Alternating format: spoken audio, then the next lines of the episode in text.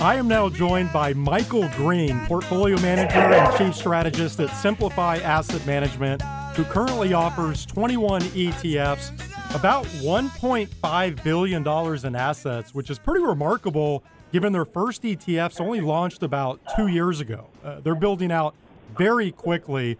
And I've said this before, I think Simplify is one of the more intriguing E T F issuers out there because of the way they're approaching the market. I feel like they're truly trying to bring unique products to investors. They're not launching uh, Me Too or cookie cutter products. This is an innovative shop with a very seasoned leadership team, including Michael, who is now on the line with me from New York. Michael, it's an absolute pleasure to connect. Welcome to the podcast. Oh, thank you very much. I appreciate the invite. All right, so just by way of uh, background, how did you end up partnering with uh, Simplify? I, I mentioned this at the top of the podcast. I think many of our listeners are certainly familiar with you and your professional experience, which is quite impressive. How did you end up aligning with Simplify? Well, Simplify, um, I actually knew Anthony Bassett well. He and I had been close friends for well over a decade. He flagged for me in January of twenty twenty-one. Uh, the incredible opportunity that existed um, with the derivative rule change, right? So there was some regulatory framework changes, and you know those who are familiar with my work know that this is something I spend an awful lot of time on.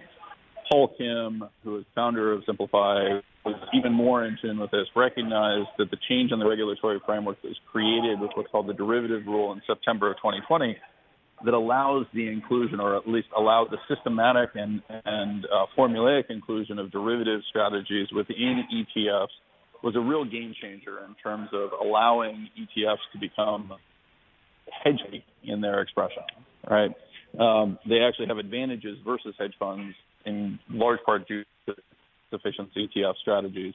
And Harley highlighted this for me. The minute I saw it, I was like, oh, my God, this is absolutely incredible. This suddenly allows many of the derivative overlay strategies that I've been involved with in the past to move from being peripheral parts of the portfolio, competing with three percent allocations of portfolios, to being core components of portfolios. Can, you know, so competing for the forty, fifty, sixty, seventy percent. And you mentioned in our E T F business, we really have looked at it from the standpoint of how do we build out a suite of products that allow investors to incorporate our strategies and our approaches across their overall portfolio. The objective being to create portfolios that have unique hedging characteristics to them, unique profile characteristics, in an environment in which it's becoming increasingly questionable whether, you know, the Fed put exists, for example, where bonds in a sixty forty type framework might not protect portfolios in the same way. The ability to do that within the tax-efficient wrapper of an E T F just is a real game changer, and, and I would argue that we're going to end up seeing many hedge fund strategies begin to migrate towards E T Fs over time. Feels like we've gotten ahead of that curve, and, and we're really fortunate that you know Paul's eyes were open, and I'm thrilled to be part of a team that is, in my view, executing better than any I've ever been part of before. All right, so perfect segue here. Now, among other things, you are the portfolio manager on the Simplify Macro Strategy E T F, ticker FIG, F I G, which what does that stand for, uh, FIG? It actually doesn't stand for anything, although uh, the the, the um, w- one of the more fun things about doing E T Fs is trying to pick up clever, uh, clever tickers. So we have products like C T A and C Y A. Um, you know, C Y A stands for cover your assets, shall we say. Um, C T A is, you know, targeting the commodity trading advisor market. So we've been really fortunate, again, you know, the genius behind individuals like Paul and others who uh, have selected this. My Twitter handle uh, is Professor Plum, and so FIG is literally just a play on Plum. Got it. All right, I love that. All right, so Michael, I, at the top of the podcast, crudely described this as a uh, significantly souped-up asset allocation E T F. I'm going to let you uh, much more eloquently explain the strategy here. This is actively managed by you. Just explain what's going on uh, within this E T F. Sure. So, so our core objective is to provide an alternative to a sixty forty bond portfolio and take advantage of all the features of E T Fs that I just mentioned.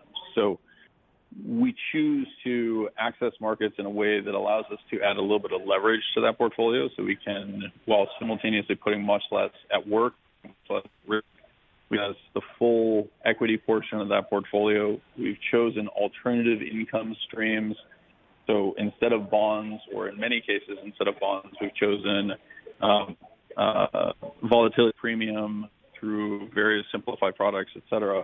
It allows us to run a portfolio that has a significantly protected downside. So, for example, today is a significant outperformance day, while at the same time allowing us to preserve access to the upside participation in markets. Right? So equities, for example, we're taking advantage of the ability to use derivatives.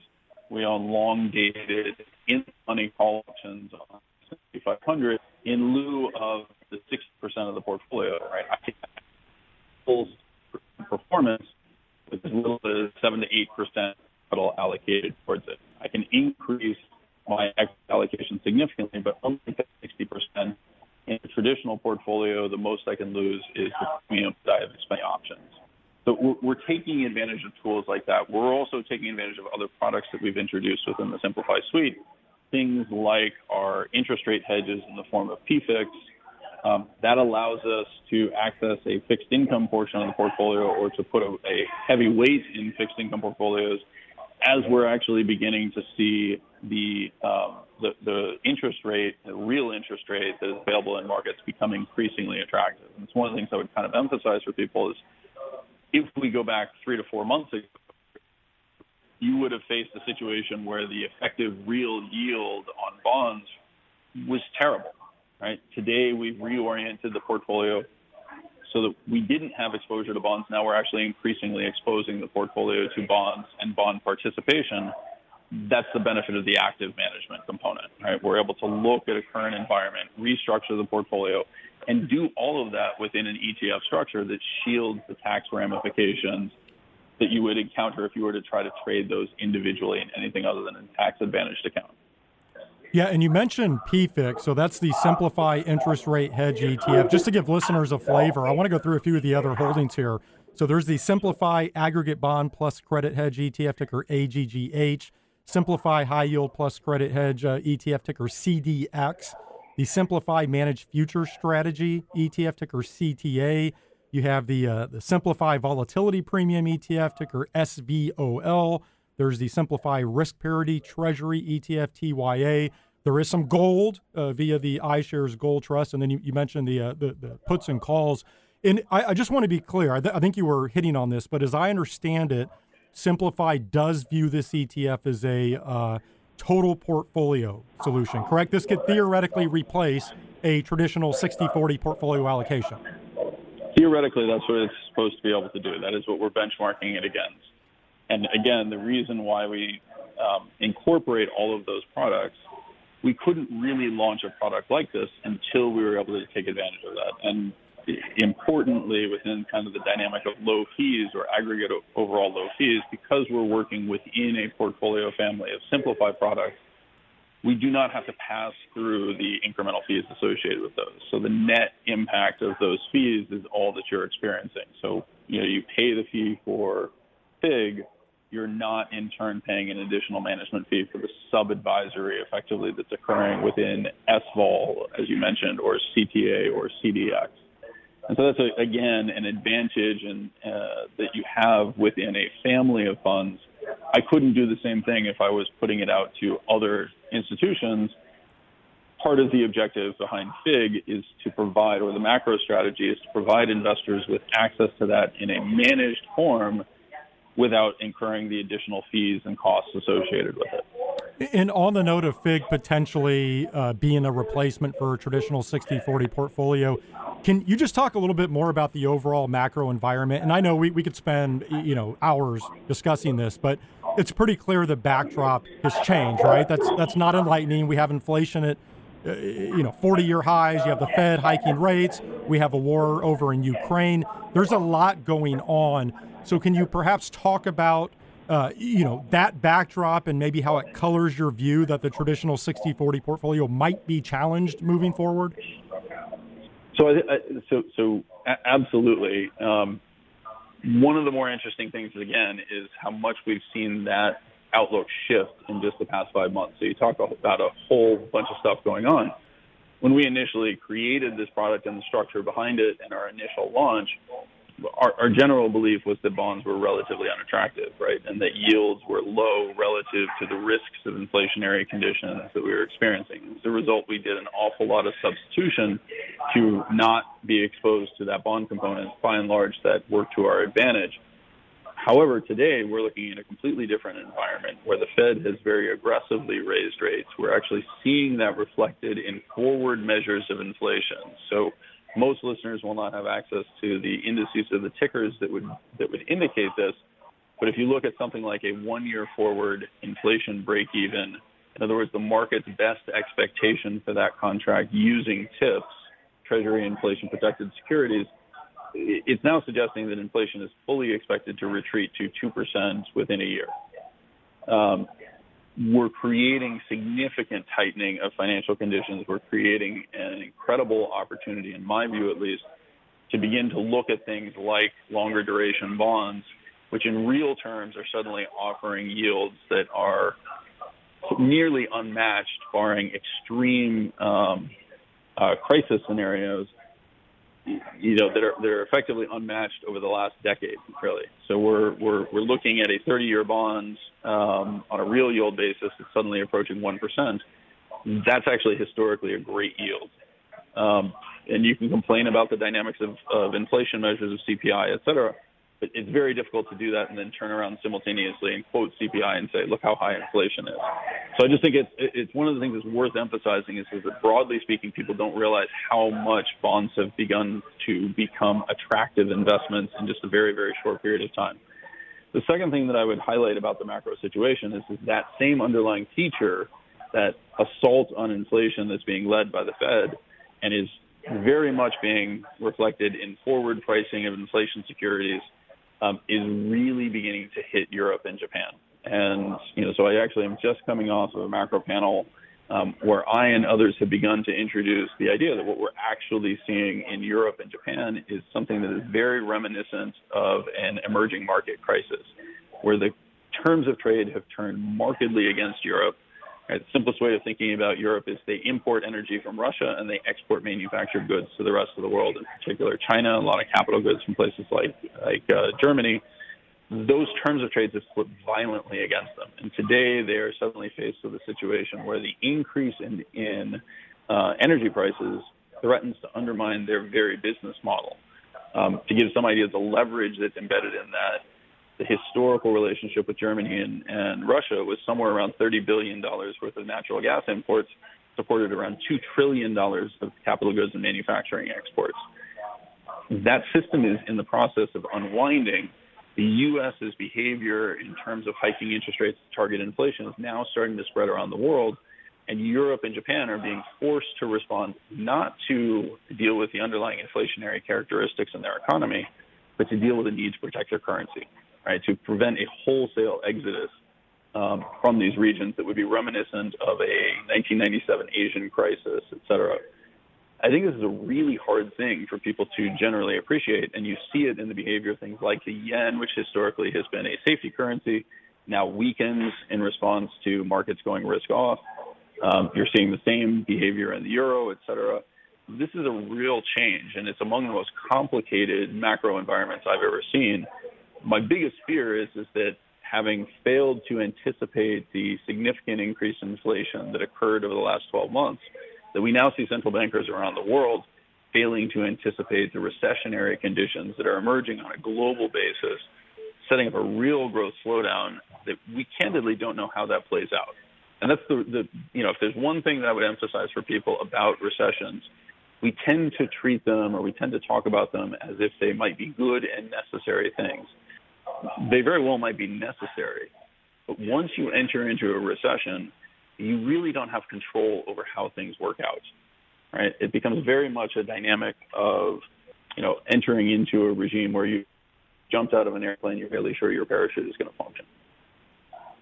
So, Michael, if I were to just summarize all that, I mean, it sounds like, is your bias more towards taking on some duration risk on the fixed income portfolio? I mean, what you just painted overseas, that doesn't, you know, give me a warm and fuzzy about being allocated to international stocks. And, and certainly if we head into a recessionary environment, you know, that's questionable for, for U S stocks as well. I mean, I don't want to paint with a broad brush, brush, but just high level, where's your bias in terms of where to be allocated right now? Yeah, so so so we have been increasing our bond allocation, and I would emphasize that even in a day like today where you saw inflation beat expectations fairly significantly and bond prices begin to reflect an even more hawkish Fed, if I look at what's called the forward market in rates, it's suggesting that the Fed is actually going to be cutting more aggressively in six months than was being priced in um, e- even just a few days ago, right? Or even yesterday, to, to put it in perspective.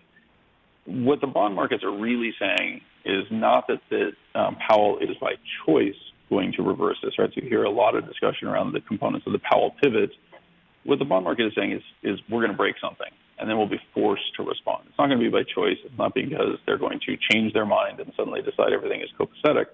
Bond markets are reflecting the idea that a crisis is emerging, right? Um, that we're going to see something really unfortunate begin to happen. Now, one of the interesting things you mentioned is that doesn't give you a warm and fuzzy feeling about Europe, et cetera. I certainly would echo that. The other component that, you know, those who are aware of my work may be familiar with, you know, I spend an awful lot of time talking about the impact of passive investing and how that changes systems. In particular, one of the things that happens with passive investing is as long as money is going in, because of the mechanical components of it, you're essentially operating under a really simple model that says, if given cash, then you buy. If asked for cash, then you sell. And that creates conditions under which valuations could continue to rise even into conditions that look absolutely terrible. And so markets begin to increasingly disassociate from the underlying fundamentals.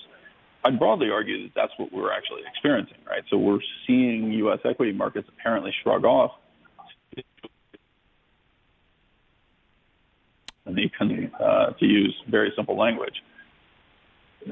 When I think about that dynamic and I think about international stocks, one of the great ironies is that even though they are cheaper, they are less exposed to these factors, right? Passive has a much greater share in the United States than it does elsewhere around the world.